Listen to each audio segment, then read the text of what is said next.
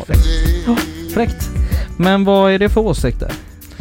Eh, åsikter eh, rent allmänt, eller ja, om vi pratar eh, nationalism så tycker jag att det är intressant att nationalism finns ju i eh, ja, i, i alla länder, men, men man kan dela upp nationalism på väldigt många sätt. Du kan ju ha eh, Oftast när man pratar nationalism så blir det liksom det här alternativ för Sverige, SD eller de ännu längre till höger. Mm. Men, men, just det här att den egna staten, att det ska vara en stark stat, den finns ju även till vänster även Absolut. nu för tiden och, och förr i tiden också naturligtvis. Så att, ja, men just det här att vad menar man med, med nationalist? Eh, liksom, vad, vad, innebär begreppet och finns det något situationer där det kan vara bra att vara nationalist? Mm. Förutom kanske under fotbollsmatcher och sånt. Då. Men, men, men jag menar i det, i det med stora sammanhanget. Mm. Ja. Det tycker jag är intressant att diskutera. Yes. Mm.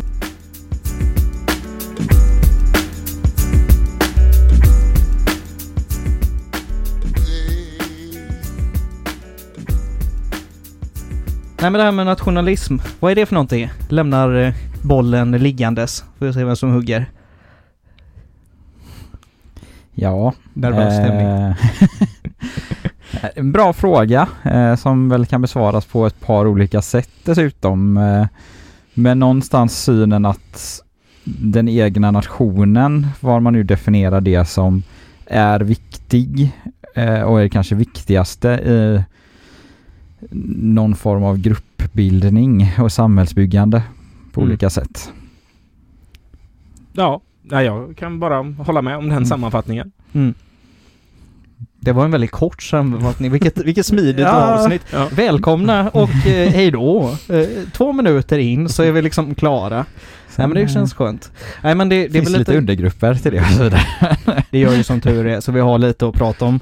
Nej men det, det är just lite kul och det, det var ju som det vi pratade om innan vi sparkade igång här, att det finns ju en herrans massa olika nationalistiska rörelser och nationalistiska undergrenar och liksom kategorier och sånt. Men eh, jag tycker väl det var väl sammanfattat. Sen någonting som jag ändå tycker är värt att lyfta redan i det här är ju att, eller inledningen, det är ju just att eh, det ofta också handlar om nationen före andra stater, inte bara definitionen utav den ena staten utan att den också är snäppet högre. Håller ni med om det eller? Fredrik? Ja, alltså ser man på de länderna som är ganska tydligt nationalistiska.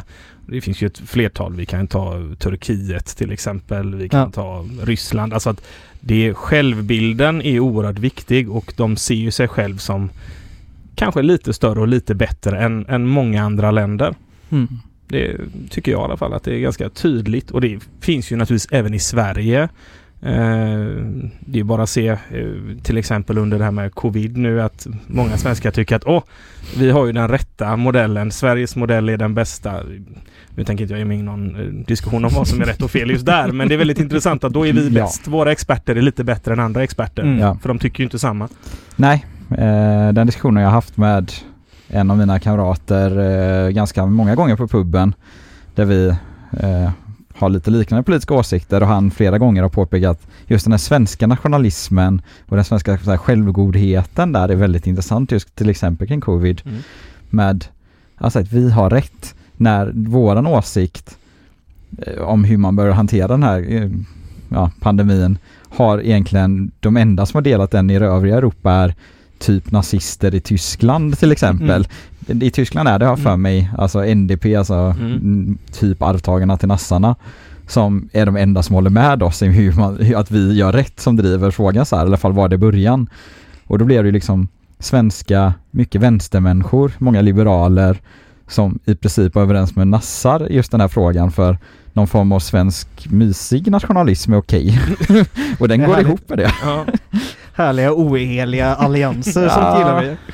Nej men det är verkligen kul och det, det, är liksom just det som är intressant att nationalismen kan verkligen få folk att samverka över gränsen som man liksom inte kan tycka och tro är samma liksom. Kolla bara på, jag tycker England och hela Brexit diskussionen är ju verkligen liksom så just ett bra exempel på det.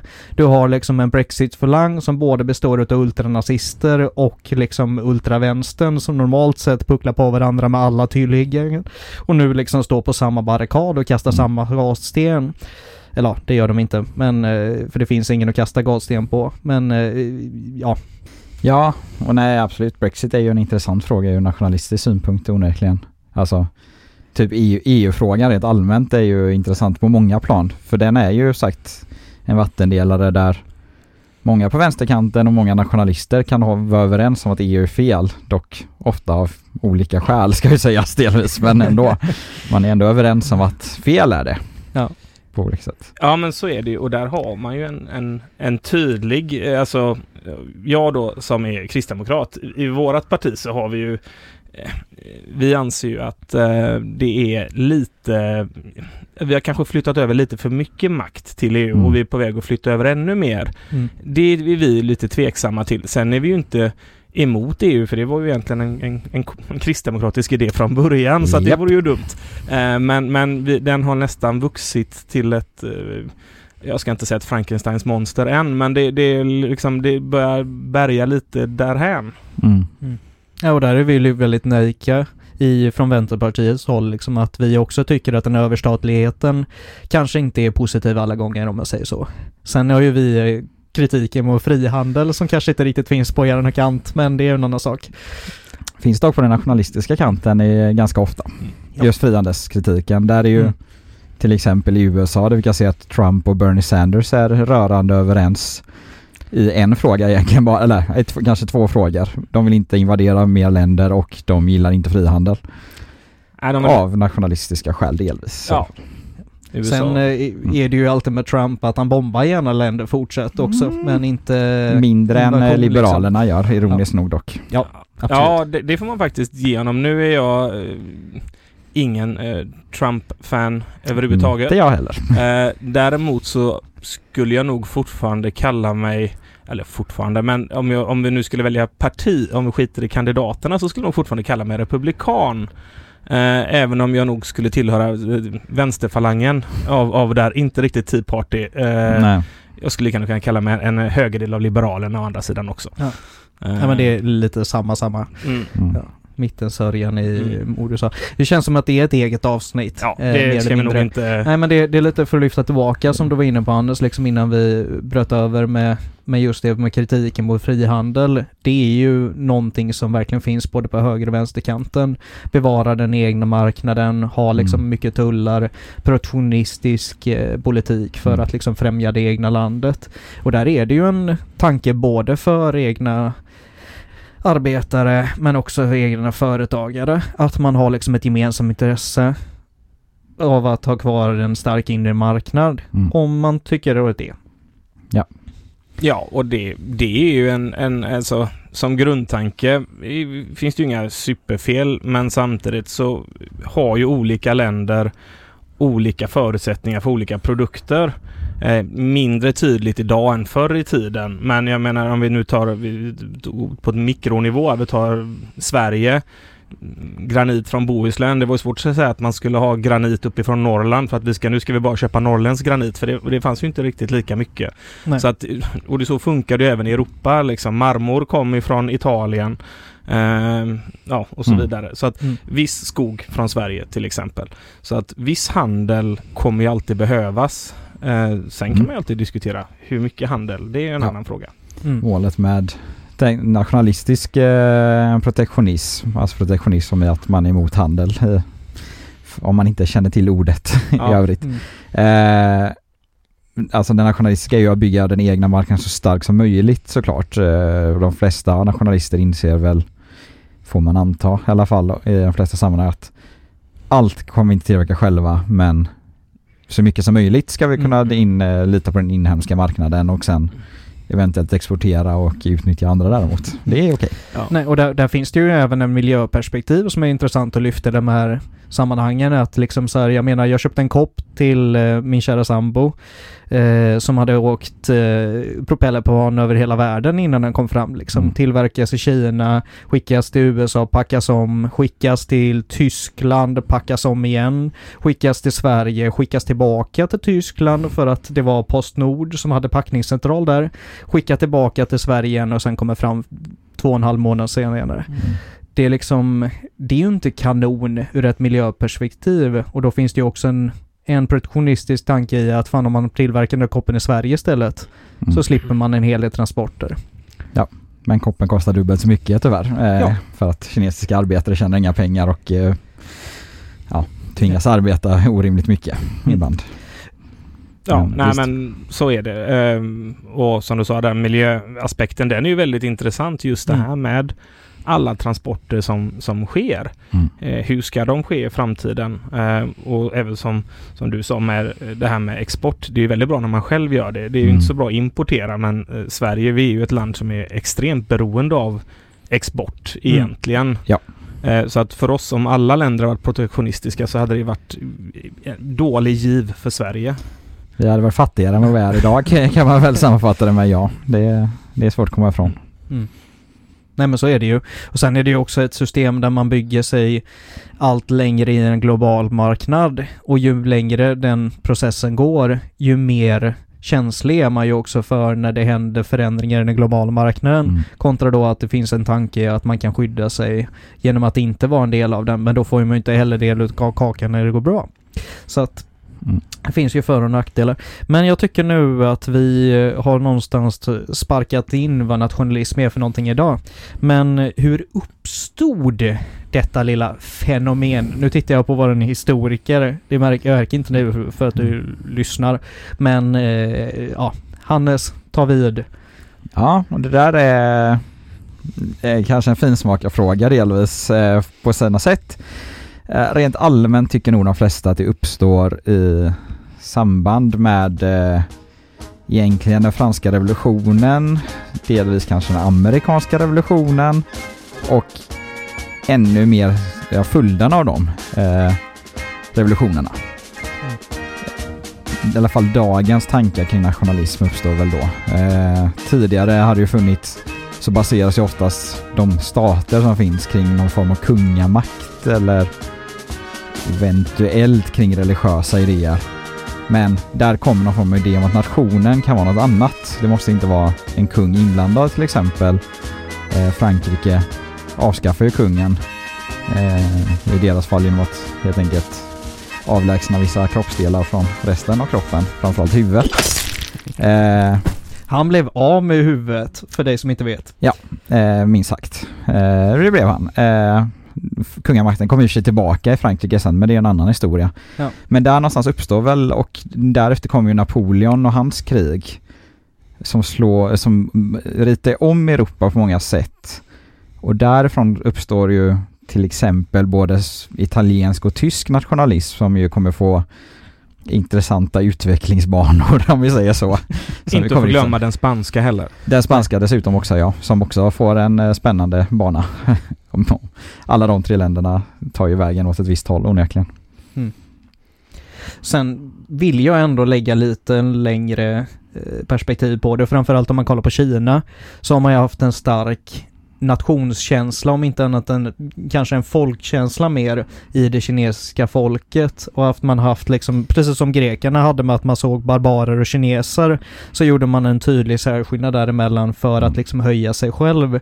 Och den tycker jag någonstans den får man nog ändå se som ett uttryck som en nationalistisk tanke redan på en ganska tidigt stadium och ganska, väldigt många år före liksom både fransmän och tyskar och italienare och amerikaner och allt. Ja, det- Japanerna också ska vi inte Absolut. glömma. Han var också tidigare på det. Ja, fast på ett annat sätt för där var det mycket klansamhällen så där var ju Ja. lojaliteten splittrad på ett annat Mm. sätt. Men de Ja, ansåg det var ju ju ett tydligt feodalt samhälle på Ja, ett annat sätt. och väldigt uppdelat i långa perioder. Eh, däremot absolut att se att japaner ser japaner som bättre än andra folk är en gammal Mm. Eh, stolt-ish tradition. Nej, och det är också en svårt grej liksom, vad, som vi var inne på innan, vad är en nation? Och det är liksom Mm. så här, är det en karta så är det ju liksom så här, då får man ju verkligen tänka till vad som är liksom en nationalistisk rörelse och inte. För om man kollar på en stat som är Israel som är jättenationalistisk så har ju den kartan ritats om i stort sett dagligen sedan landet bildades. Mm. Så att, Ja, eh, där är det ju väldigt den tydligt judiska liksom nationalismen. man utgår ifrån. Ja, precis. Där är det ju den judiska nationalismen Ja. som ju väldigt imponerande får man säga överlevde 2000 år av förtryck. Delvis tack vare förtrycket Mm. i, i Europa då framförallt såklart.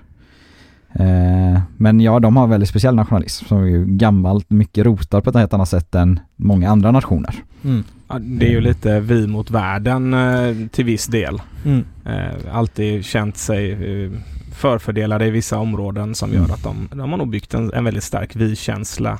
Ja. Och det ser man ju, tycker jag, även när man ser eh, till exempel pengaflöden in till Israel eh, från exempelvis eh, USA eller andra länder. Det, det är liksom, mm. de, de har eh, Ja, de, man vill säga, många av judarna har ju en väldigt stark känsla för Israel.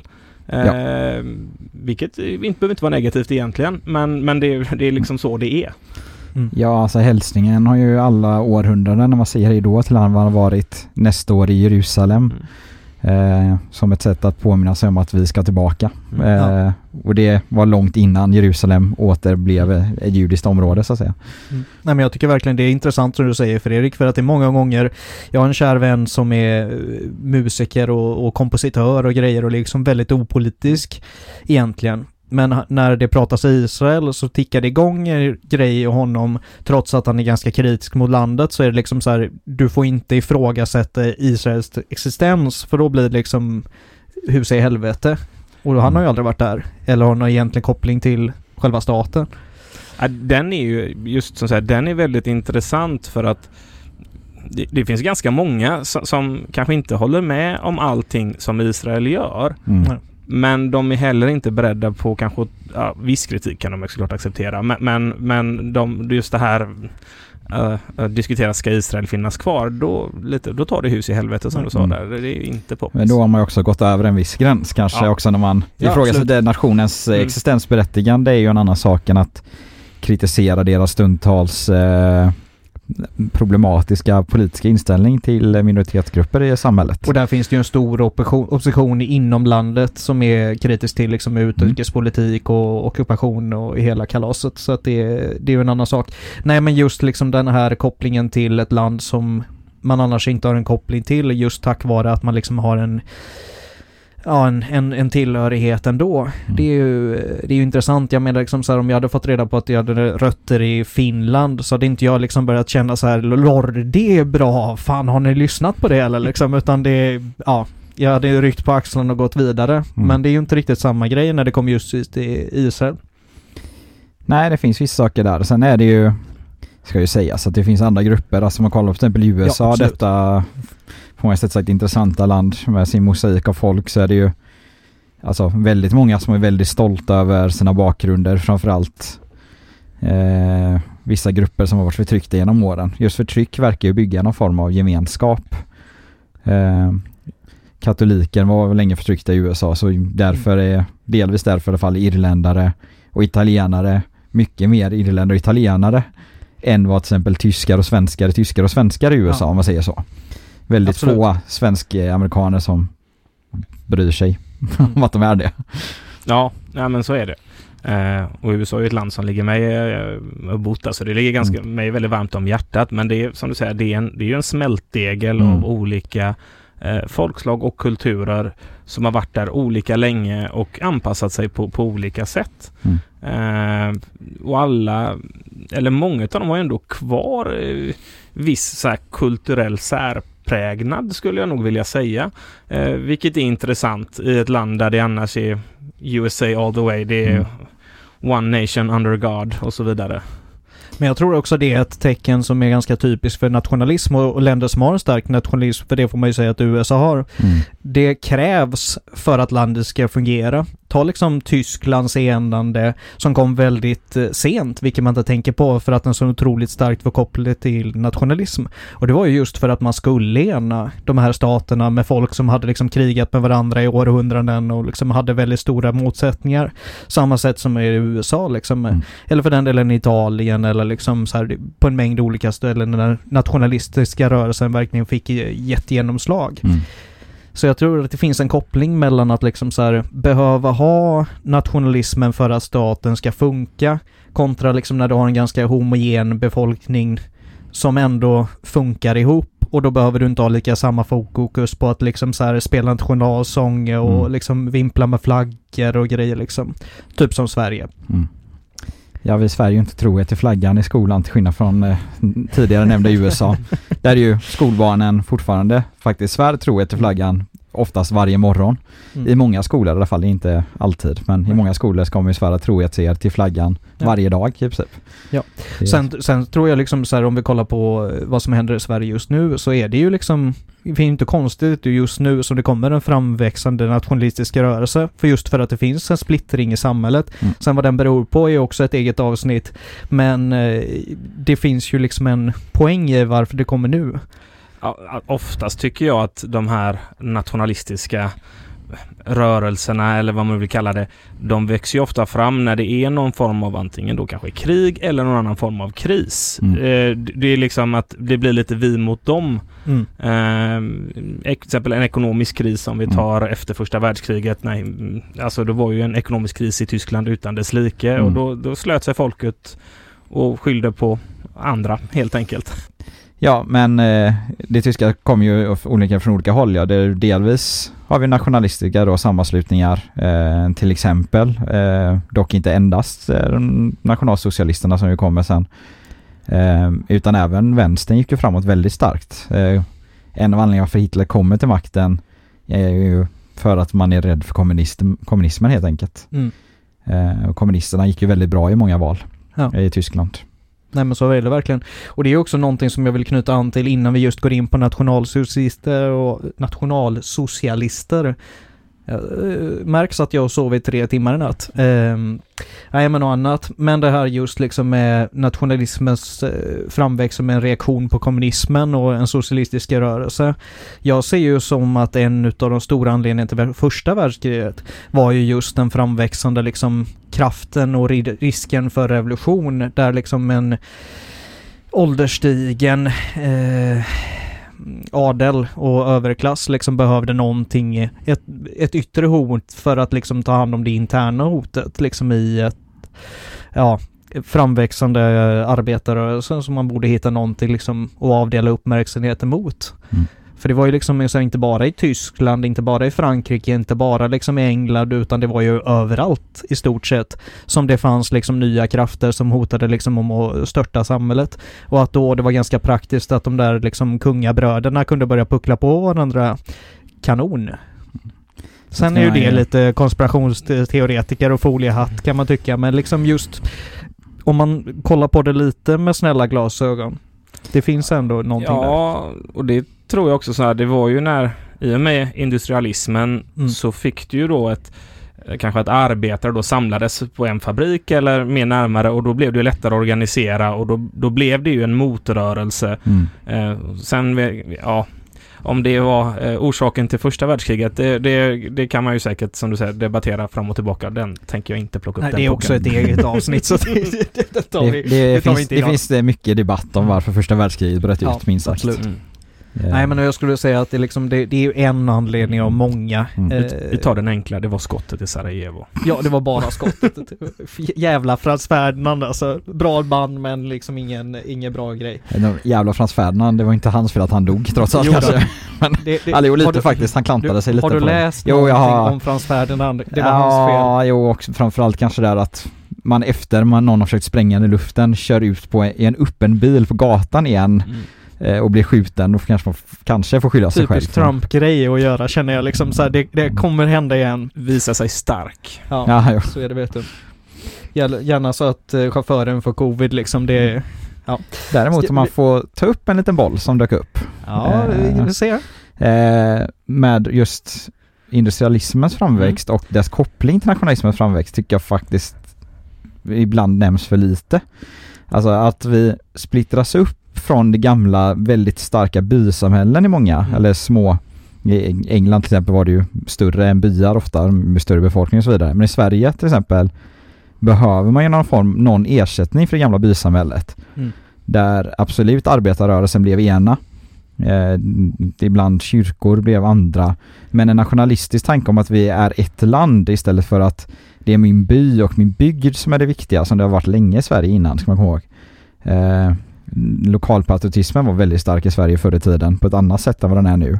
Eh, men då fick det ersättas med någonting när alla flyttade in till städerna och smålänningar och ja, Blekingebor och Hälsingmänniskor och så vidare. Och Bland, ja, östgötar blandas. Eh, då behövde, behövde man ju som ser det som att vi alla har något gemensamt. Det vi alla har gemensamt var väl att vi var svenskar då. Mm. Eh, så där Nej, industrialismen, hade inte den växt fram så kanske vi inte hade fått den typen av nationalism vi fick i, i Europa. Nej, men det där tror jag verkligen att ni har en poäng båda två. Skulle jag allt säga. Men om vi nu ska gå in på de här liksom eh, avarterna kan vi väl kalla det utav nationalism. Eh, ska vi börja med nationalsocialismen i Tyskland? Eh, till att börja med en intressant öppen fråga som eh, jag tycker är lite svår att besvara. Är det socialism på något sätt? Eller är det något eget? För jag tycker ju att det är kidnappat kom- koncept och ord som har ganska lite med socialism att göra. Håller ni med? Det är eh, olika delar av det partiet, framförallt tidigt.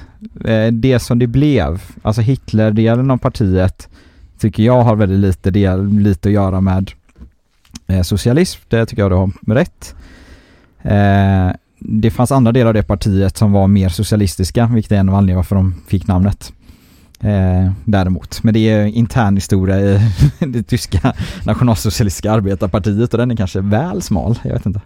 Eh, nej, jag håller med dig där eh, Hannes att det fanns, eller ja, fanns eh, helt klart eh, eh, viss eh, del som man skulle kunna säga att det var en, en form av socialism. Sen var det inte det var ju inte själva huvudtanken men det fanns ju delar av det. det, det sen så tycker jag då eh, att det är lite väl enkelt att, säga ja, ja, nationalsocialism det, det, det är socialister och, och nazister i en, en röra bara för riktigt Mm. så enkelt är det inte tycker jag inte.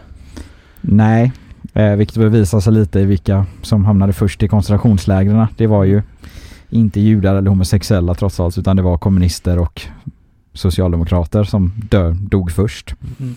I vissa fall inte dog först men i alla fall satt koncentrationsläger först. Mm. Ja, men jag tycker ändå det är intressant att vi går in och gör en liten djupdykning här och får man väl stänga av öronen om man är inte intresserad men liksom någonstans för det är ju en sån grej som jag möter ganska många gånger. Sen har jag stått ganska långt ut på vänsterkanten och då blir det liksom så här, men du är kommunist och nazist, det är ju samma ist liksom, vem bryr sig? Men det är det verkligen inte, för det finns ett par väldigt stora delare och jag tänkte vi kan ju eh, ta en liten inflik i det. För absolut, stark stat, Mm. där har vi ju på båda. Det är svårt att komma ifrån.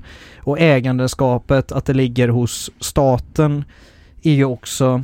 Vilket delvis gjorde i Tyskland ska sägas. Staten absolut. eller folket då. Ja. Egna folket. Nej men det, är ju- det är ju lite grann vad, vad innebär man då med folket? Och det är ju där som den stora vattenledaren är.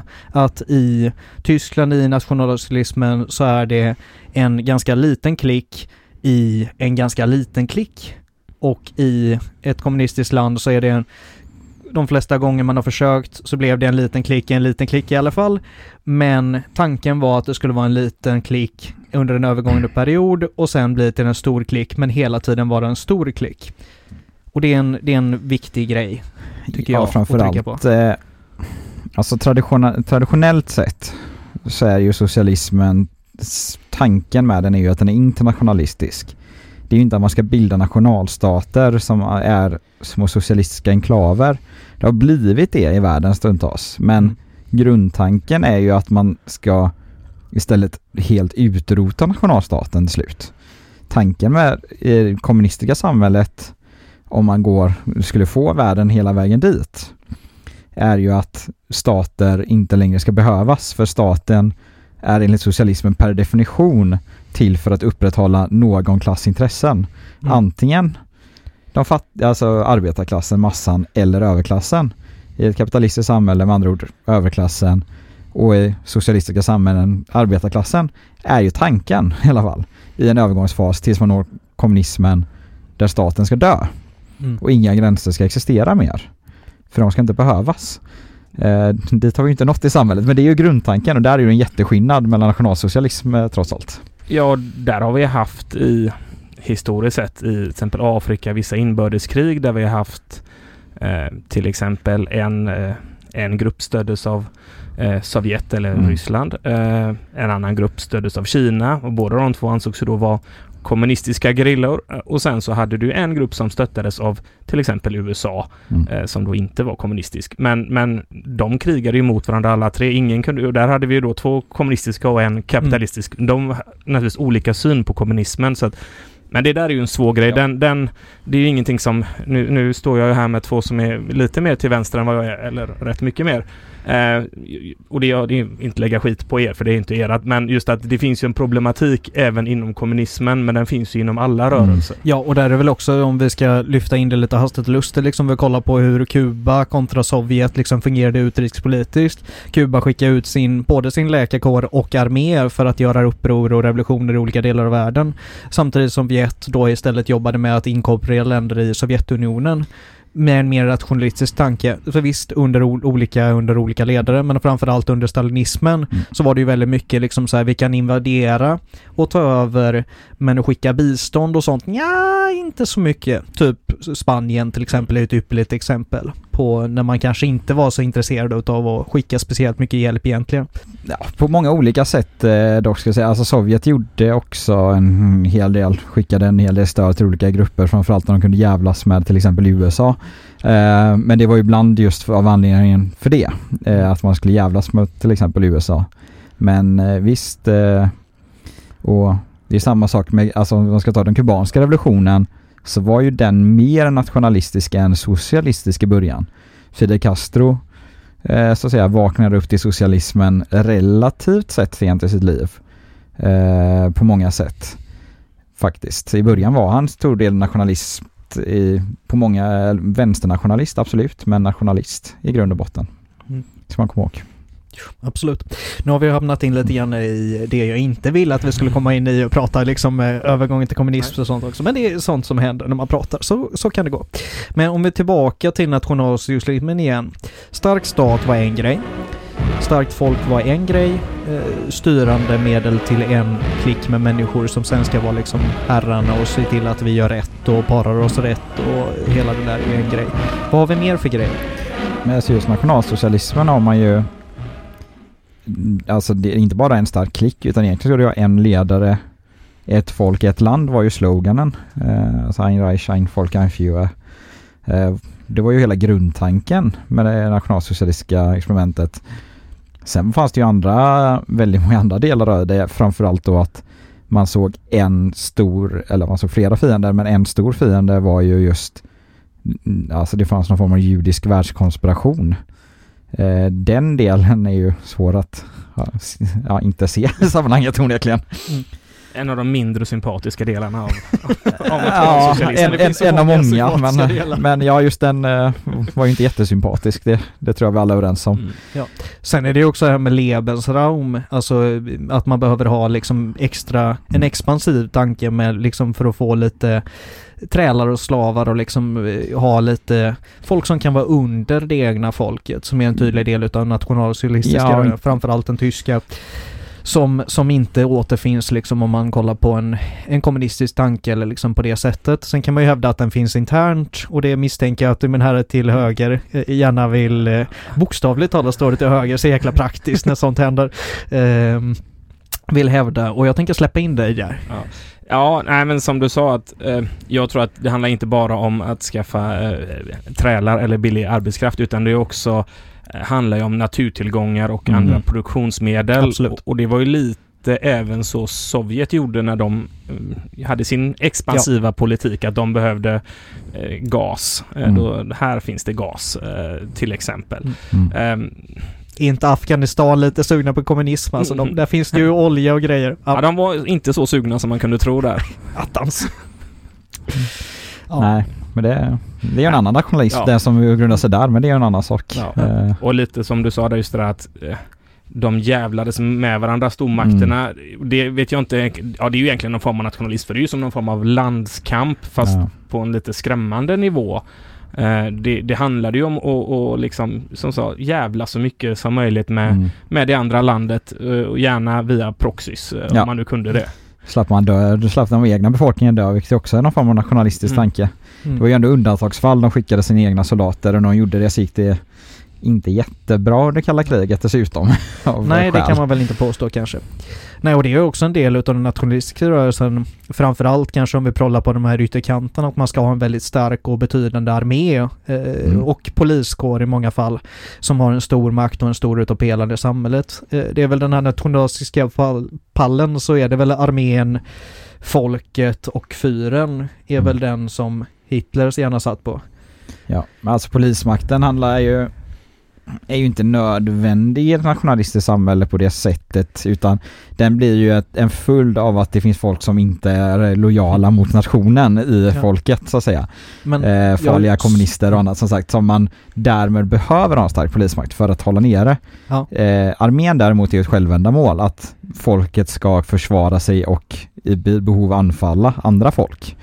Eh, den är ju mer en ideologisk fråga polismaktens starka ställning tror jag, i många i alla fall, eh, nationalistiska stater har varit mer ett nödvändigt äh, nödvändighet för att sagt rensa opposition. Ja, så blir det nog när vi kommer till länder som har haft en stark ledare som har börjat mm. närma sig någon form av eh, diktatorsstatus oavsett om det är höger eller vänster ja. så har de ju behövt ha eh, polis eller liknande mm. för att eh, ja, hålla delar av befolkningen under schack. Ja. Mm. Ja, absolut. oppositionen bör man ju, det sagt, det, det växte ju fram på samma sätt i många av eh, de östeuropeiska staterna under, om vi ska kalla det kommunismen, realsocialism, historiker som mig brukar kalla det istället, men det är en annan sak. Mm. Eh, alltså Stasi och eh, KGB och liknande, NKVD och allt vad det var innan i Sovjet är ju kända. Absolut, och, och, vi ska prata lite grann om fascism sen också och där är det ju ännu tydligare med liksom just tilliten och tilltron och verkligen att polisen går in som ett fundament i samhället, vilket de också gjorde i många mm. kommunistiska eller realsocialistiska eller ja, öststater mm. beroende på kärt barn och många namn och grejer. Mm. Eh, men det tar vi sen. Ja. Eh, men det känns som att nu har vi nog sparkat in alla bitar i det nationalsocialistiska om vi då eh, jämför den lite grann med nationalkonservatismen som det pratas ganska lite om. Så eh, vad, vad, har vi någonting som är samma? Har vi något som inte är samma? Ja, jag kan ju tycka att mycket av grundidéerna är ju relativt lika. Mm. Eh, sen har vi med de här lite mer galna grejerna. Det, det har man lite skalat bort i nationalkonservatismen, tycker mm. jag då. Mm. Sen om vi tittar i, i Sverige idag eh, då skulle jag väl säga att nationalkonservatism, ja det är alternativ för Sverige skulle jag väl säga är väl det mest tydliga exemplet. Eh, jag vet inte om ni håller med? Ja, alltså det... SD rör sig lite Ja, det, jag tänkte säga SD kallar tycker... sig själva nationalkonservativa. Ja. Sen kan man ju diskutera jag tycker Alternativ för Sverige är tydligare men det är ja. ändå det är rätt likt.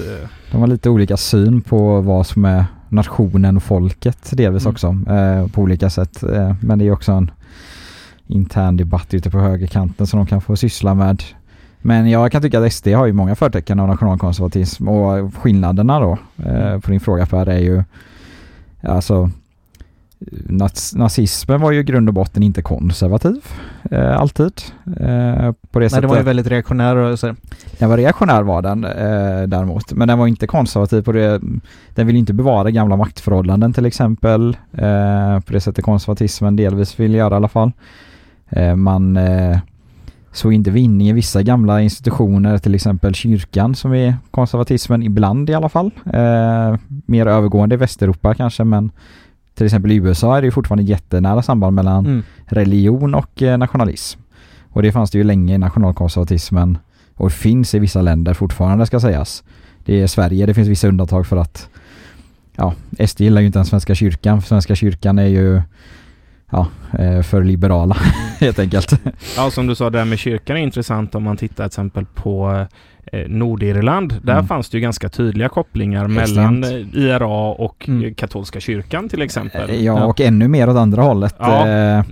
där de alltså presbyterianska kyrkan framförallt som det är protestanterna på Nordirland där, alltså britterna. Mm kopplingen där eh, ibland fanns det ingen skillnad överhuvudtaget eh, mellan de nationalistiska partierna eh, eller lojalistiska partierna som vi måste kalla dem där för nationalister, det Mm. irländarna. Nej, det är Men väl där- lite mitt typexempel nästan på nationalkonservatism är just eh, Nordirland. Nordirland och Mm. liksom Ja. de eh, ja, brittiskvänliga Ja, rörelserna. lojalisterna som sagt som vi brukar kalla dem. Eh, Och där har vi också en intressant, om jag får ta en liten passus här, vi Ja, pratar om absolut. Brexit och EU. mm. Eh, att eh, Irland, eh, eller Nordirland och Irland, där, där är ju inte alls lika sugna på att eh, kliva av EU-projektet. Inte delar i alla fall. Alltså Nordirland är ju speciellt på så sätt att alltså där är ju då återigen lojalisterna, alltså de kon- hög, eh, nationalkonservativa eh, protestanterna som ju har blivit väldigt, väldigt mycket starkare. De var inte det alltid under bråken för övrigt, utan de har snarare blivit det efter delvis. Men eh, delvis för att de inte längre spränger folk i luften kan jag tänka mig, så de blivit mer rumsrena att rösta på. Lite samma med på andra kanten med Sinn Fein, eh, alltså IRAs politiska gren. Men där, de är ju, alltså na- lojalisterna där är ju för Brexit. Men nationalisterna, alltså irländarna, är ju emot för de vill inte ha någon gräns till Irland. De vill ju hänga ihop med Irland så mycket som möjligt. Eh, och det kommer, kan bli en intressant utveckling där. Det kan bli ett problem hur den slutar. Ja. Minst sagt. Verkligen. Nej, och det är väl också någonting om vi ska återvända till liksom så här just vad som är skillnaden då mellan na- nationalsocialism och nationalkonservatism. Vi kan ju bocka av de här grejerna som vi hade då. Stark stat till exempel är ju inte lika nödvändigtvis en tydlig del utav nationalkonservatismen och här lämnar jag bollen eh, till dig Fredrik. Ja, nej, kanske inte lika viktig, men jag skulle nog ändå säga att den är eh, inte helt oviktig i alla fall. Eh, det skulle jag nog... De, de vill nog gärna ha en stark stat, Ja. nationalstat. Framförallt starkare än, än, än länderna runt omkring eh, ofta. Mm. Eh, men, men som vi sa, det, det finns ju mycket likheter. Som sa, stark stat Mm. eh, är en sak. Eh, mycket, man ska säga, tydliga eh, regler eller ramar eller lagar, hur man nu vill se det. Det är ju också så, det ska ju vara ett ganska, om vi vill kalla det uppstyrt samhälle. Eh, Mm. är ju ofta det de, de gillar. Mycket moraliska regler kring till exempel eh, homosexualitet. Eh, alltså saker som avviker på olika sätt från normen Ja. ser man ju oftast ner på för att allting som avviker från normen riskerar ju att splittra alltså den nationella identiteten på olika sätt. Och det är alltså den nationella identiteten som ska vara det viktiga i både nationalkonservatism och nationalsocialism så blir ju avvikandet från det på olika sätt problematisk. Mm. Mm. Eh, andra religioner eh, till exempel, andra folkgrupper inom gränserna, andra sexuella preferenser än de Ja, van, där, där tror jag väl, där vanligaste. vill jag lägga en liten eh, tydlig pekpinne att liksom så här, där är det också institutionen familjen Mm. och dess funktion fostra och eh, producera nya eh, samhällsmedborgare som är en stor och viktig grej varför just man är så extremt hård mot eh, homosexualitet och även kan vara det inom liksom nationalsocialistiska men också till viss mån socialistisk nationalistiska rörelser för att man vill liksom ha en, en, en, en, en folkproducerande befolkning helt enkelt och det är extremt viktigt och alla hot mot det som homosexualitet ändå är om du inte liksom vill adoptera och inte vill använda surrogatmödraskap och hela liksom den här grejen, vilket man ofta inte vill då för att det går stick i stäv med allt annat. Så blir det liksom en motsättning i sig själv att då missar man hela poängen med varför man ska ha familjer och varför man ska ha samhällsmedborgare. Ja, nej men som du sa där med att, och det gäller väl de flesta eh, förvaltningar, när du får någon form av totalitär ledare eller ett system som rör sig till att bli mer totalitärt så är det att du vill ju inte ha någon konkurrens om makten eller, eller folkets gunst om man säger så. Och då är ju kyrkan, och det händer ju både i långt till vänstersamhällen och långt till högersamhällen. Det, är just det här att man, man vill man vill vara den stora makten själv, Mm. inte gärna dela med sig. Nej, de gångerna, alltså nazismen hade ju problem ibland med kyrkorna ska man säga. Mm. Det har ju inte nationalkonservatism Nej. ofta. Det är också en skillnad, alltså Hitler var visserligen religiös, han var katolik, eh, mig veterligt från dagen han föddes till dagen han dog. Eh, och har för övrigt aldrig eh, blivit utesluten i katolska kyrkan, ens postumt, vilket andra människor har blivit. Eh, Snyggt en nazistisk ledare blev det. Det var Goebbels för att han gifte sig med en protestant. Så han blev utesluten. Mm. Det var den enda av som katolikerna uteslöt. Det är skönt att det är också det han går på liksom. Ja, det var därför han andra. Det var det värsta han kunde göra. Ja, Ja, precis. Eller Det här med att eh, döda judar var inga problem. Bra Men, kille i övrigt alltså, men det här med prostat, nej det går inte. Det går inte. men eh, nationalkonservatism har ju sett ofta, framförallt i vissa länder, eh, och Sverige historiskt, andra länder ibland fortfarande, mycket kopplingar sagt till religi- religionen och kyrkan. I Sydeuropa är ju nationalkonservatism och katolicism ibland utbytbara ord, Mm. i princip. Ja, i Eh, södra Europa så ja. är det ju väldigt mycket så. Ja. Nej, och det går ju även om man kollar liksom på länder i Sydamerika där det har varit militärkopplat till höger och vänster, liksom att kyrkan har gått in som en ganska tydlig faktor på att nej, men det här var nog inte så dumt med den här lilla militärkuppen liksom, för att den här otrevliga socialismen som det ändrat i och liksom inte vill komma i kyrkan lika mycket som det gjorde innan, det är inte bra. Så att eh, lite mer Pinochet tack. Dock ska just i Sydamerika sägas att den katolska Det kyrkan också har absolut. varit eh, Absolut. ibland det största motståndet mot nationalismen och det finns där en socialistisk katolsk rörelse. Mm. Jag tog eh, upp det med, med vetskapen att det är ett Ja. tvåeggat svärd för mitt argument. Ja, eh, men ja absolut, eh, det har ju funnits samband och till exempel när Venezuela hade militärkupp som misslyckades visserligen eh, när Hugo Chavez avsattes i tre dagar innan han togs tillbaka. Eh, så var ju en av ministrarna till och med för mig eh, också biskop i katolska kyrkan. Ja. Eh, så där var det ju inte ens lite grann att man var med eh, inför diktatur utan där var man ju helt öppet med för att Chavez och resten av Venezuela då ansågs vara ja, värre. Om inte annat. Sen har ju just det ven- sydamerikanska exemplet liksom lite längre rötter i och med att den katolska kyrkan stod emot de gamla liksom europeistiska staterna från den tiden det var kolonier Mm. som ville ha liksom en framväxande nationalistisk rörelse för att man ville ha självständighet. Mm. För att de var inne och pillade i kyrkan liksom, bland annat. Mm. Även om det finns mycket goda människor i kyrkan också. Eh, så ska jag inte bara stå här och kasta bajsmackor utan eh, vara lite snäll och trevlig också. Mm. Men då hade vi det. Har vi någonting som vi inte har jämfört? Militär och nationalkonservatism. Det har vi väl också pratat om det va? Mycket militär. Ja, rätt stark militärkraft eh, i alla fall. Det, det är inte nödvändigt ska jag inte säga på samma sätt som typ nazismens Nej. eh, inställning till. Där var den ju direkt nödvändig för just att utöka den var ju mer- och hela delen där Mer liksom. expansiv, då Ja. krävs ju det. Men nationalkonservatismen anser ju definitivt att varje folk måste kunna försvara sig om inte annat. Mm. Du måste ju kunna försvara dig ett territorium där folket lever, därmed behöver du ju en militärmakt. Ja. Eh, men det är inte, alltså det är inte samma expansiva tanke med militären utan oftare i alla fall en mer defensiv tanke. Ja. Och ibland också folkenande i till exempel, alltså om man inför värnplikt till exempel att det kan vara ett sätt att alla tvingas arbeta tillsammans i militären eh, under perioder. Eh, Då kan man känna mer sympati med varandra. Där är ju Israel ett ganska bra exempel Ja. på eh, dels då lång militärtjänstgöring och eh, jag kan ju säga från min gymnasietid så hade jag en, en skolkamrat som eh, född, uppvuxen i Sverige. Eh, han valde att eh, åka ner dit och göra Mm. eh, militärtjänstgöring i Israel. Ja, alltså den är ju lång och dessutom nu för tiden både för män och kvinnor. Mm. Eh, obligatorisk för alla som inte är av olika... Jämställd. Ja, faktiskt. Ja. Eh, de är ju visserligen av nödvändighetsskäl för att de är inte så jävla många eh, israelerna och eh, behöver alla soldater de kan för ja, det finns andra länder i området som inte älskar Israel. Krav Maga. Alla kan sparka någon på hungen. Ja, ungefär. Så är det. Det är en uh, copyrightad slogan som jag hittar på det. Nej, det är det inte. Men det borde vara. Mm, typ. Eh, det är väl eh, How I Met Your Mother tror jag som är, beskriver det som uh, 10,000 ways to rip someone's nuts off. Turns out Krav Maga is not a kind of yoga. It's a form of guerrilla street fighting developed by the Israeli army. Bra Ja. Sammanfattning. Ja, Krav Maga uppfanns ju av, eh, av den judiska underrättelsetjänsten från början för Ja. mig väl, så att, ja. Kommer därifrån. Mm. Därav kopplingen. Ehm, nej men sen hade vi mer. Vi pratade med det och vi pratade med det. Nej men då har vi nog nästan gått igenom alltihopa på nationalkonservatismen. Om vi pratar fascism då?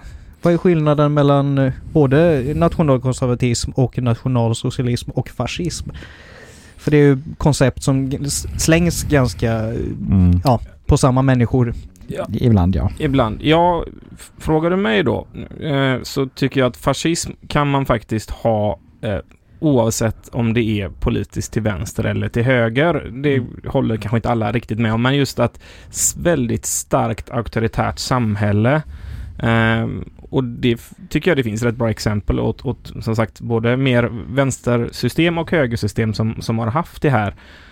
Um, men där är det väl mer fokus på uh, väldigt stark ledning eller mm. ledare mm. uh, skulle jag vilja påstå.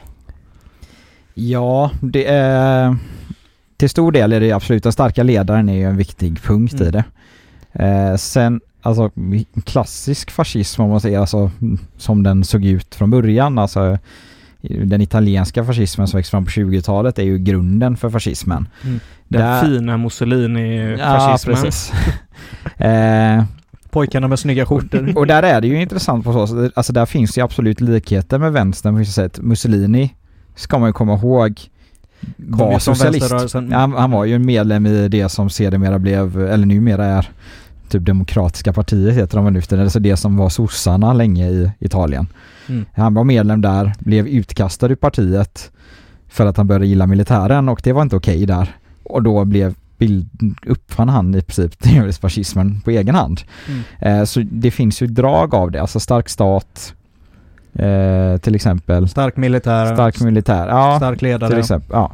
Stark Men polis. Tydliga regler. Ja. Det som är speciellt med fascismen är ju delvis då som sagt den extrema fokuset på ledaren ofta. Eh, nationalkonservatismen behöver ju absolut inte vara där. Där är ju nationen och ibland kyrkan till exempel då. Inte för att fascism och kyrkan inte har samarbetat, för det ska gudarna veta att eh, de har gjort en hel del. Mm. Eh, och nazismen så får vi in helt andra saker med till exempel hatet mot vissa minoritetsgrupper som judar, utvecklingsstörda, homosexuella, romer och så vidare vad det var där. Mm. Som inte egentligen var en del av fascismen. Italienska judar började ju inte avrättas förrän de började samarbeta med Hitler, ska man komma ihåg. Innan dess så, jag ser inte att de behandlades bra. Men de de ansågs inte vara det stora problemet innan. Nej precis, så de, de, de, de avrättades definitivt mm. inte på det nej, sättet nej. som sedermera blev fallet liksom. Så att det så nation, alltså fascismen sagt väldigt stark kring en stat och också att staten återigen, eller landet, nationen ska bli stark. Man ska bygga upp någon form av ekonomin ska syfta till att det egna folket ska bli starkt. Eh, allt ska handla kring, hamna kring folket och det egna folkets eh, framgång på något mm. sätt. Ja, men absolut. Sen vill jag också lyfta en grej som du sa där inledningsvis Fredrik, att det här med att fascism är kanske mer ett redskap. Det är lite, går, in i det som Dennis sa när vi pratade politisk ideologi, där det är alldeles i början av poddens historia, eh, med att liksom så just man kan använda verktygen som den här verktygslådan innebär, liksom med, med ett starkt polis som kan trycka ner motstånd, med en stark nationalstat som liksom samlar folket och liksom egentligen inget ifrågasättande i vad du pysslar med liksom när du sitter på toppen. Och det är ju lite som ett, gå tillbaka till feodalsamhälle, liksom en, en, en tydligare hierarki som inte tillåter att du säger emot, för då skjuter vi dig. Och, och, det är väl ganska mycket det som skiljer ut sig med liksom grunden i fascismen kontra liksom nationalsocialism och för den delen nationalkonservatism. Mm. Att liksom det är inte nationen som är det viktiga utan det är folket men manifesterade i ledaren mm. och där är liksom huvudfokuset egentligen. Ja. Sen tycker jag just att det ser man ju ibland även i debatten i Sverige att ordet fascist eller fascism används jag har lite svårt att se det i Sverige. Jag vet inte, är jag, är jag för högerskadad? Alltså jag tycker ju att det är problematiskt eh, av många skäl ska sägas visserligen att man kallar Sverigedemokrater för fascister till mm. exempel. Det finns i delar av det partiet några fascistoida drag, möjligtvis. Men de är ganska få. Jag, jag tycker alltså väldigt ärligt att de är få. Alltså jag till och med problematiskt tycker jag kallar dem rasister ibland. Även om det definitivt finns rasister i partiet så anser jag inte att partiet är rasistiskt och det är definitivt inte fascistiskt. Man vill inte avskaffa demokratin vad det verkar. man verkar inte vilja införa Jimmy som någon form av eh, Il Duce typ liksom. Det, det, det finns liksom inga, ingenting som tyder på det i alla fall. Eh, Men han har ju snygga skjortor. Absolut. Ja, har han verkligen har han det? Jag vet inte ja. fan. Basic, basic, basic. I want to serve face. De är, de är dessutom, man, man får också säga så här att de är inte uniforma på det sättet som vissa andra rörelser har haft då. Eh, de är varken svartskjortor eller brunskjortor som tidigare fascistiska rörelser hade. Eh, utan Nej, alltså i Sverige, jag håller med dig. Jag har svårt att se att man skulle kunna kalla det. Alltså alternativ för Sverige börjar ju röra sig mer de kretsarna delvis. Och framförallt är det ju NMR och sånt. Då är vi ju inne på Mer de är, nazism. Ja, de är till och med mer nazism, men de är ju definitivt Nazism och fascism har ju Nazismen är ju sprungen ur fascismen snarast än något annat mm. eh, ändå så att mm. Ja. Nej, det var egentligen lite det också som jag tänkte att som jag ville få fram där. Det, mm. det, är ju det här att jag tycker att ibland slängs de epiteten. Ja. Att jag eh, är ju då inte med i SD utan i KD. Mm. Eh, men jag kan ju ibland känna att det här att de blir kallade nazister eller fascister är... Ja, jag kan tycka att det känns lite felaktigt. Mm. Precis som jag kan tycka att det är felaktigt att kalla varenda vänsterpartist för kommunist. Eh, sen att vissa anser själva sig vara kommunister, det är ju helt okej. Okay. Det mm. finns säkert de i SD som anser sig, kan, ja det vet jag inte, om de anser sig vara nazister, då kanske de inte är Fast, kvar där. Nu vill jag lägga en liten sån, för mm. att, att det finns nazister, fascister, och nationalkonservativa absolut, där är vi klara liksom, eh, eh ja, inom SD. Det är ju liksom ett faktum. Vi hade en kille som skrev Hellseger liksom i, i, i chatt som är högt upp i Stockholm. Vi man liksom måste har skilja på folk. Vänta individer. Lite Jo absolut, partiet. men det, det, är för många individer för att det inte ska vara en stor del utav partiet. Och det är framförallt ganska mycket uppsatt, högt uppsatta människor som liksom faller i den här grenarna. Så att, jo, jag skulle nog ändå vilja hävda att liksom så här, SD är ju om inte nationalsocialistiska eller liksom mm. så här mer extrema, finns det delar av partiet som vill vara och framförallt det här hatet man har mot liksom muslimer i större delen av partiet, det är liksom någonting som är väldigt problematiskt. Sen att SD-anhängaren, eller de som röstar på SD, är fascister, rasister, dumma i huvudet, nej, det köper jag inte överhuvudtaget, ens nästan. Utan där har vi en stor grupp besvikna människor som inte tycker att Sverige fungerar på sättet som det gjorde på 80-talet. Och det gör det inte utav olika anledningar som vi inte behöver dra idag för då tar det ett till avsnitt. Eh, men eh, det finns liksom i, jag satt och läste SDs partiprogram från 89 bara för några veckor sedan liksom och där, där är det, det är nazism. Ja, 1989 av, absolut. Punkt, liksom. Men 1989 var Moderaterna för att apartheid skulle finnas kvar i Sydafrika och jag tror inte vi kan kalla de flesta moderater idag apartheidkramare. Det är liksom Absolut, 1989 och 1989 liksom ändå... hade inte Vänsterpartiet brutit med Sovjetunionen helt och hållet. På pappret har de gjort det, men inte i verkligheten. Nej, och det vet både du och jag, för både absolut. du och jag har varit i Vänsterpartiets lokaler i våra dagar. Det ja. hänger Sovjetflaggor överallt. Absolut, det är klart att vi måste göra skillnad på 89 idag, men om man kollar mm. liksom på vad det finns för någonting liksom i det partiet och som liksom får flyga, det är bara att de här partidagarna liksom han som definierade muslimer och människor ur den särskillnad däremellan liksom utan att det var någon som regerade för en Aftonbladet ringde. Det är också liksom, det finns för mycket folk som har för mycket att säga till om parti, inom partiet för att man bara ska liksom säga men det är fan kör. För det är inte ett högerparti på, ex, ex, eller på högerkanten på samma sätt som Vänsterpartiet är ett vänsterparti på vänsterkanten av den politiska skalan i Sverige, för det finns fortfarande för mycket som gör att SD är i ett fack för sig. Sen att man ska, be, sen att man ska ta SD på det sättet som vi har tagit dem på, tycker jag är fel. De måste vara en del av det politiska samtalet. Sen om man ska samarbeta med dem eller inte, det, det, det lämnar jag till de partierna som vill. Men just det här liksom med att det är samma sak. Det köper inte jag. Nej, alltså jag kan ju tycka att SD naturligtvis eh, rör sig mot att bli mer, ja, om vi ska kalla det rumsrena som vissa vill använda. Mm. Eh, de, de, de blir mer normaliserade, delvis på grund av att de ändå har försökt att, och delvis har gjort, sparkat ut oönskade eh, element. Mm. Eh, som uttalat sig väldigt tydligt rasistiskt, eh, de har ju faktiskt blivit utsparkade. Sen så är det väl naturligtvis eh, beroende på vem är det som säger någonting. Eh, är det en topperson kanske man försöker sopa det med under mattan? Det Mm. vet ju inte jag. Men eh, de har ju ändå trots allt sparkat ut rätt många medlemmar. Det, det måste man ju ändå ge dem. Eh, sen så som du säger där, 89. Det, det var ju ett helt annat parti Mm. tycker jag, 89. Nu, ja, de, det heter fortfarande samma, men, men jag skulle säga att det, det är två ganska skilda rörelser. Det har skett en ganska stor utveckling. Sen att Jimmy Åkesson var med även på den tiden om inte jag minns fel. Mm. Ja, Eh, 94 har för mig gick med någonstans men eh, Ja, men eh, han, och det är väl han egentligen som är till stor del arkitekten, eller ja, inte Mm. ensam, men eh, en stor del av framgångsfaktorn. Det måste man ju ändå genom att är skicklig på det sättet. ja på så sätt har de alltså, alltså jag säger inte att de inte de har absolut vissa tendenser och Jimmy Åkesson är en stark ledare i partiet. Han är väldigt stark inom den rörelsen och det finns en personkult nästan kring honom, ja. Men sagt, jag har väldigt, väldigt, väldigt svårt att se fascistoida drag i deras politik. Alltså den politiken som de säger sig vilja genomföra, det som finns är ju begränsad invandring för att man ser den egna nationen som folket som befinner sig i på landmassan vi kallar Sverige. De dragen är ju hämtade, till, men de finns ju också i nationalkonservatism vanligt. Fascismen definieras ju av att man per definition är odemokratisk också.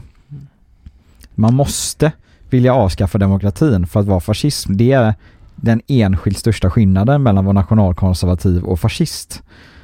Trots allt. Ja. Ja, Det- fan, den det- största skillnaden är det ju så Ja, säga där, helt klart. Det, det är det Mm. och jag ser inga tecken på att SD, om de skulle komma till makten, skulle vilja avskaffa demokrati i Sverige.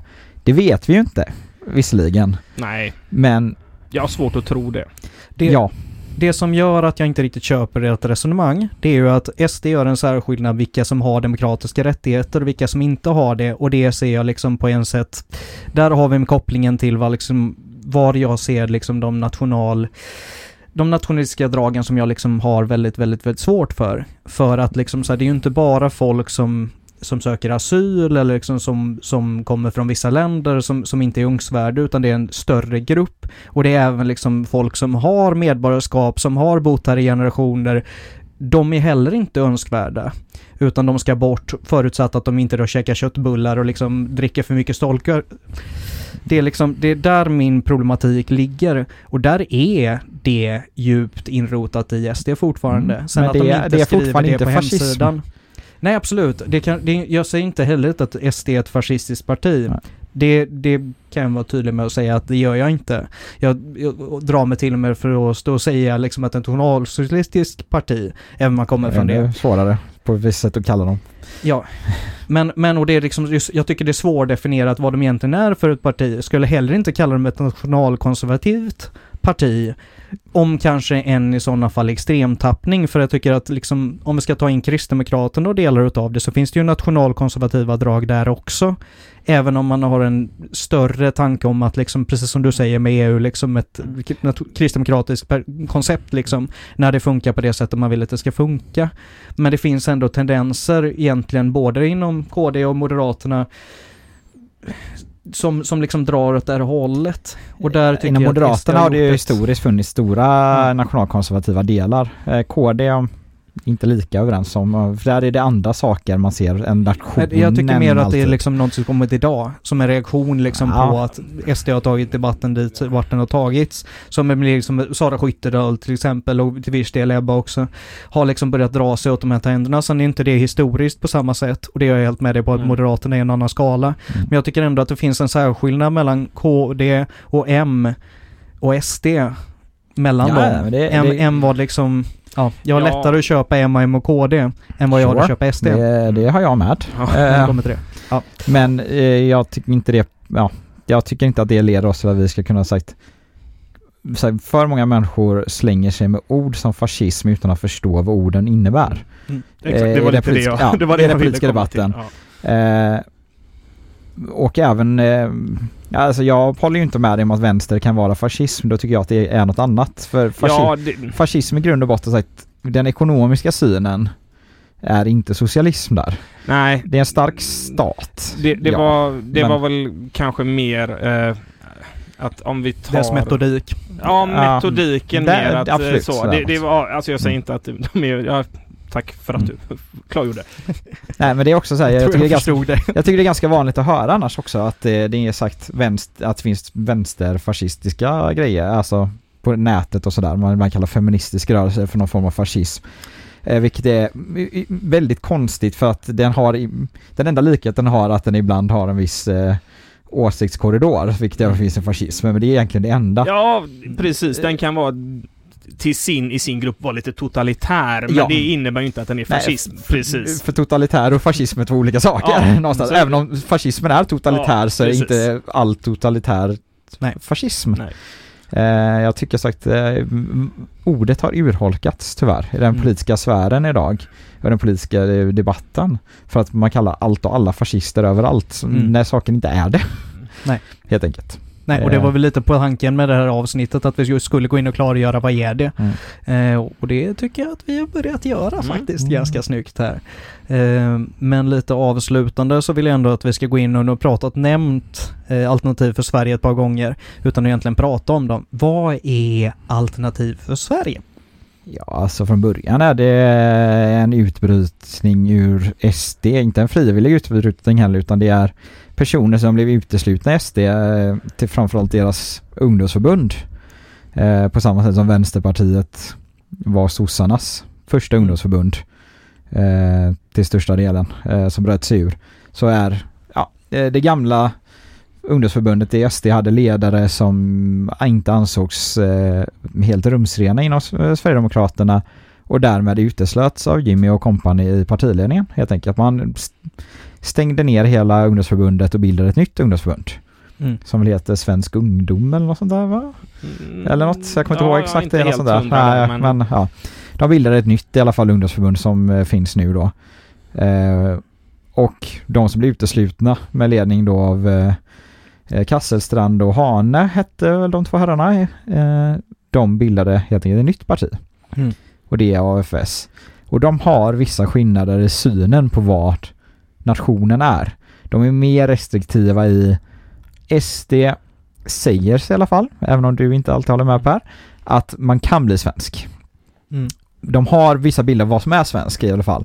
Det är du som säger, börjar man käka köttbullar så är du svensk liksom någonstans. Så du kan bli svensk oavsett var du kommer ifrån. Du kan komma från Somalia, integreras i det svenska samhället och bli svensk Ja, enligt SD. Det är lite så. Så länge du accepterar liksom det svenska Ja, samhället. precis. De svenska normerna Ja, om du blir eh, försvenskad eller om Ja. du vill kalla det assimilerad. Ja, det Du börjar fira julafton istället för ramadan så är du, så är du kosher liksom. Mm. Eh, För att blanda in tre religioner i och för sig.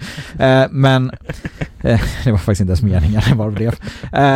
Däremot har, där finns det en lite annan syn vad jag, min förståelse av AFS, när jag har försökt läsa på lite om dem, när de bildades sådär, så är de vad man kallar etnonationalister.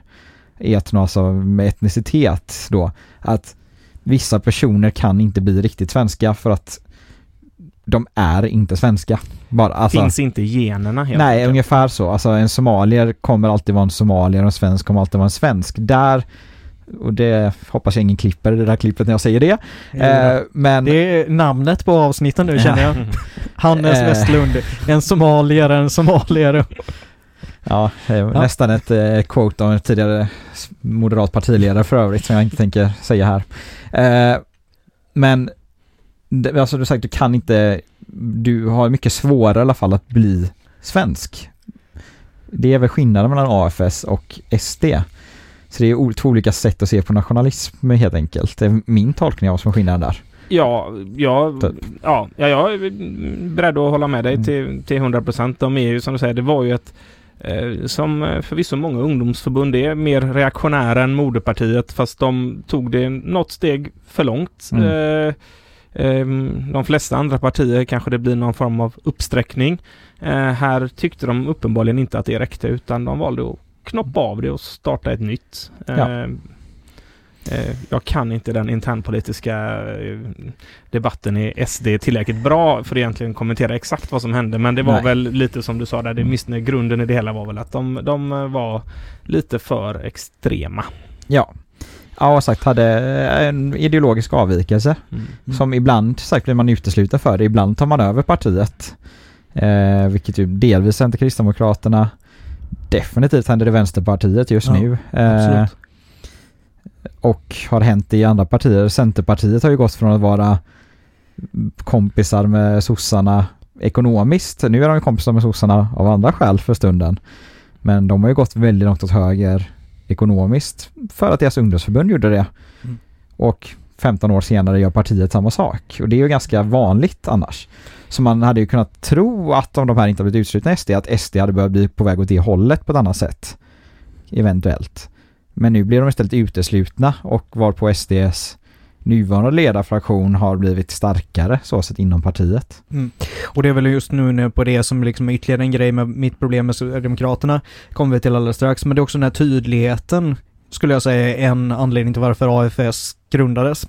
Att man just vill liksom trycka på det här med vad är svenskhet? Jo men det är det här. Bang, bang, bang, bang, bang, bang.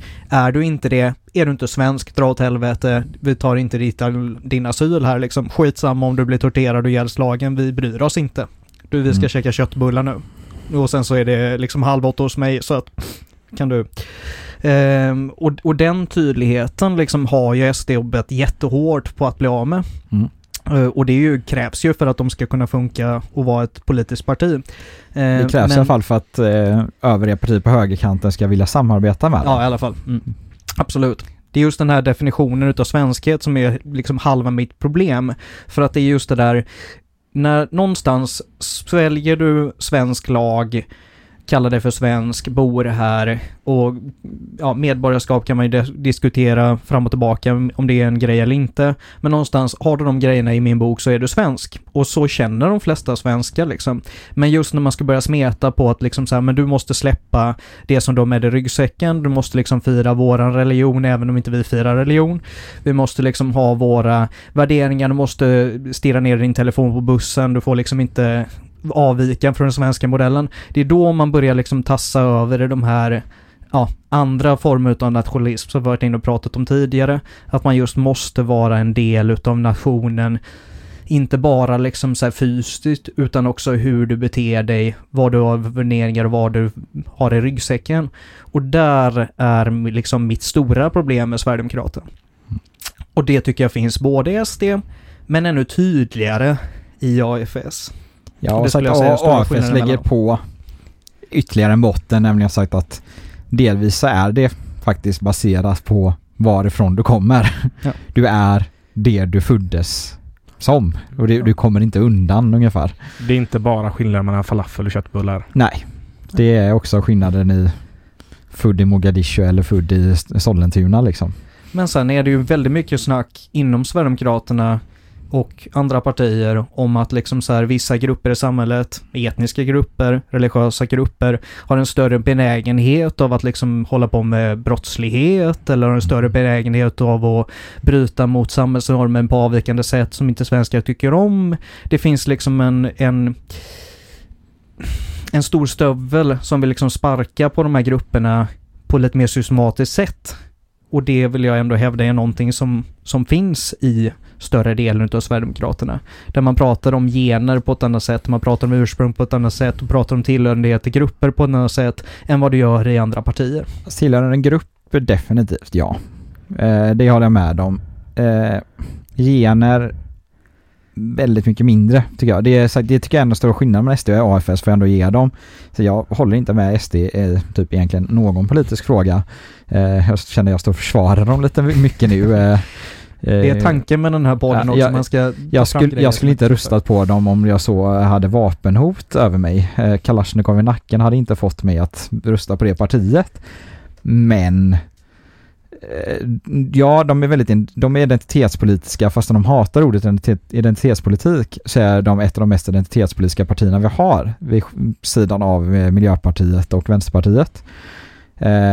Som helt har glömt av att det finns andra viktiga politiska, ekonomiska, socioekonomiska frågor som till exempel där är ju min kritik av vissa andra partier som vi också kan ta ett annat avsnitt. Eh, där SD också är väldigt identitetspolitiska på ett sätt där de kritiserar den nuvarande identitetspolitiska inriktningen Men de är ju lika identitetspolitiska själva, bara tvärtom.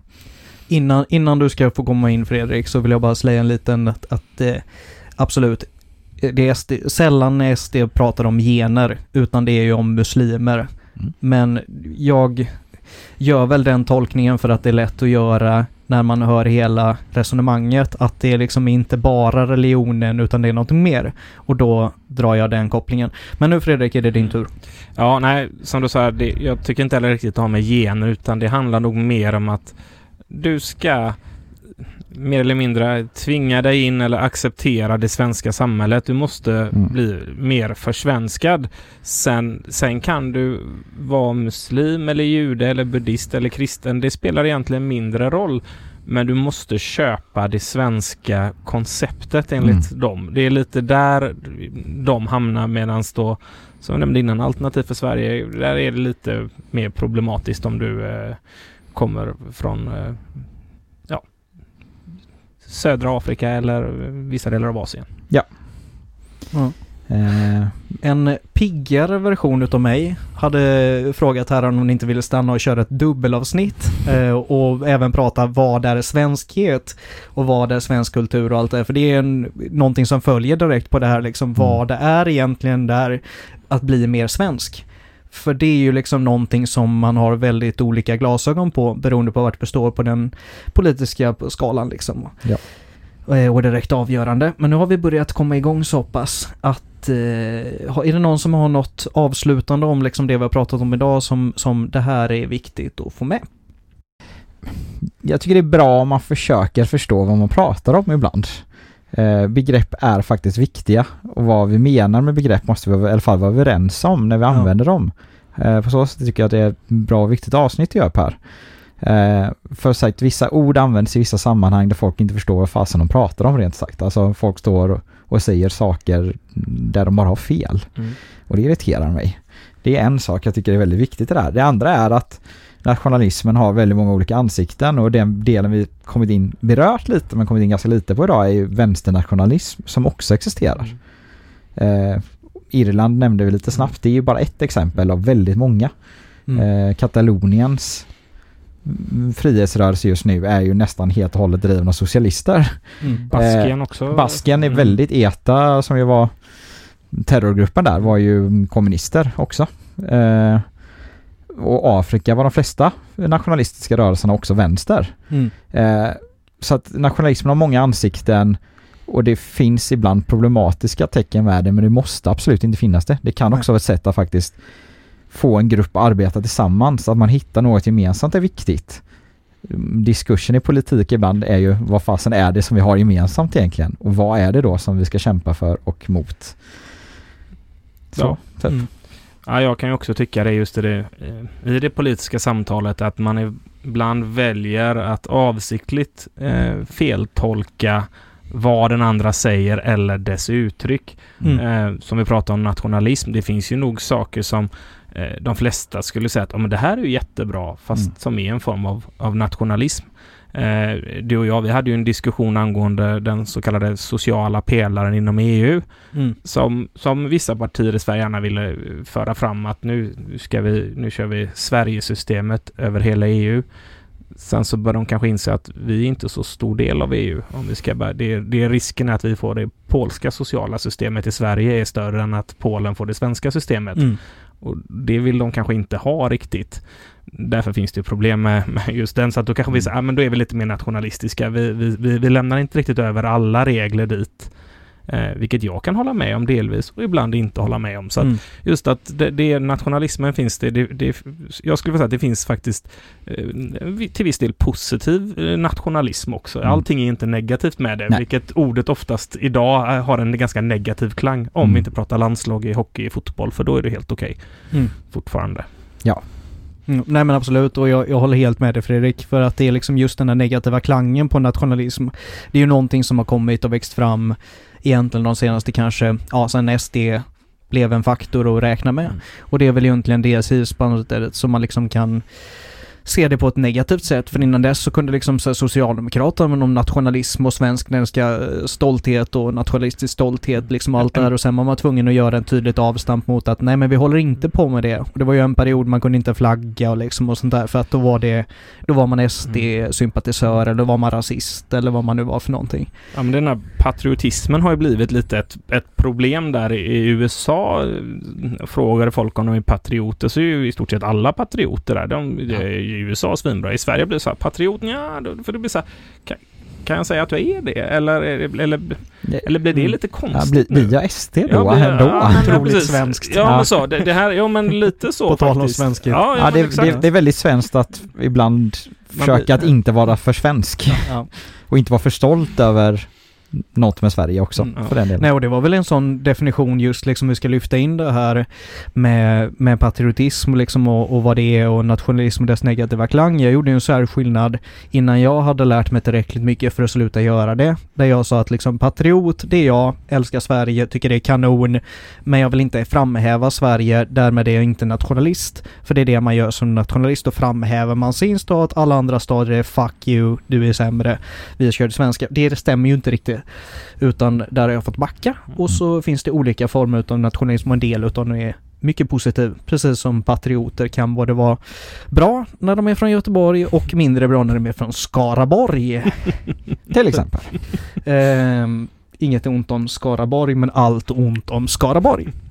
Sen är det också precis som du är inne på Hannes, att det är otroligt viktigt här med att inte kasta fel epitet på fel människa. För då urholkar du Mm. hela epitetet och jag tycker ju liksom där rasist är ett sånt ord som Ja. är jätteviktigt att man inte kastar på folk som inte är rasister. Mm. Till exempel de flesta människor som både är i och stöttande till Sverigedemokraterna. Ja. Däremot så måste man stampa ut de rasisterna som faktiskt är rasister. För där har vi ett stort, tungt och jävligt problem.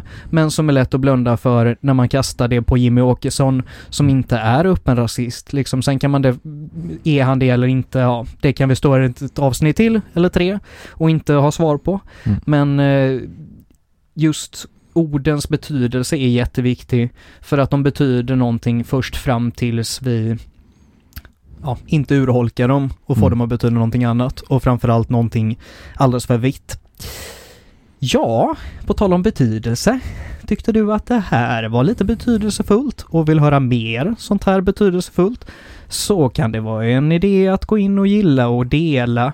Och tyckte man att det här var ju fan julafton alltså, får man gärna gå in på Patreon och stötta också. Blir vi tillräckligt många så blir det ett i veckan.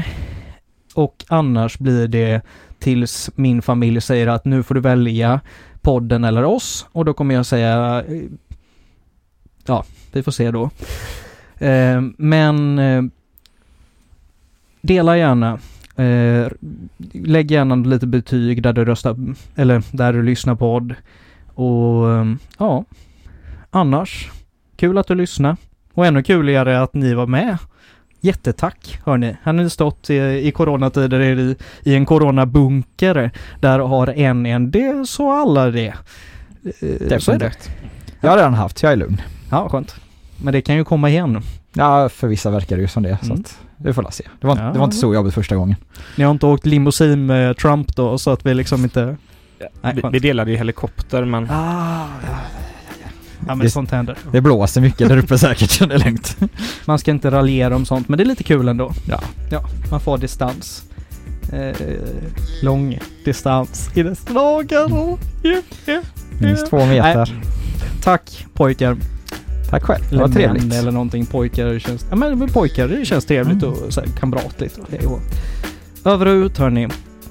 Tack. tack. Tack.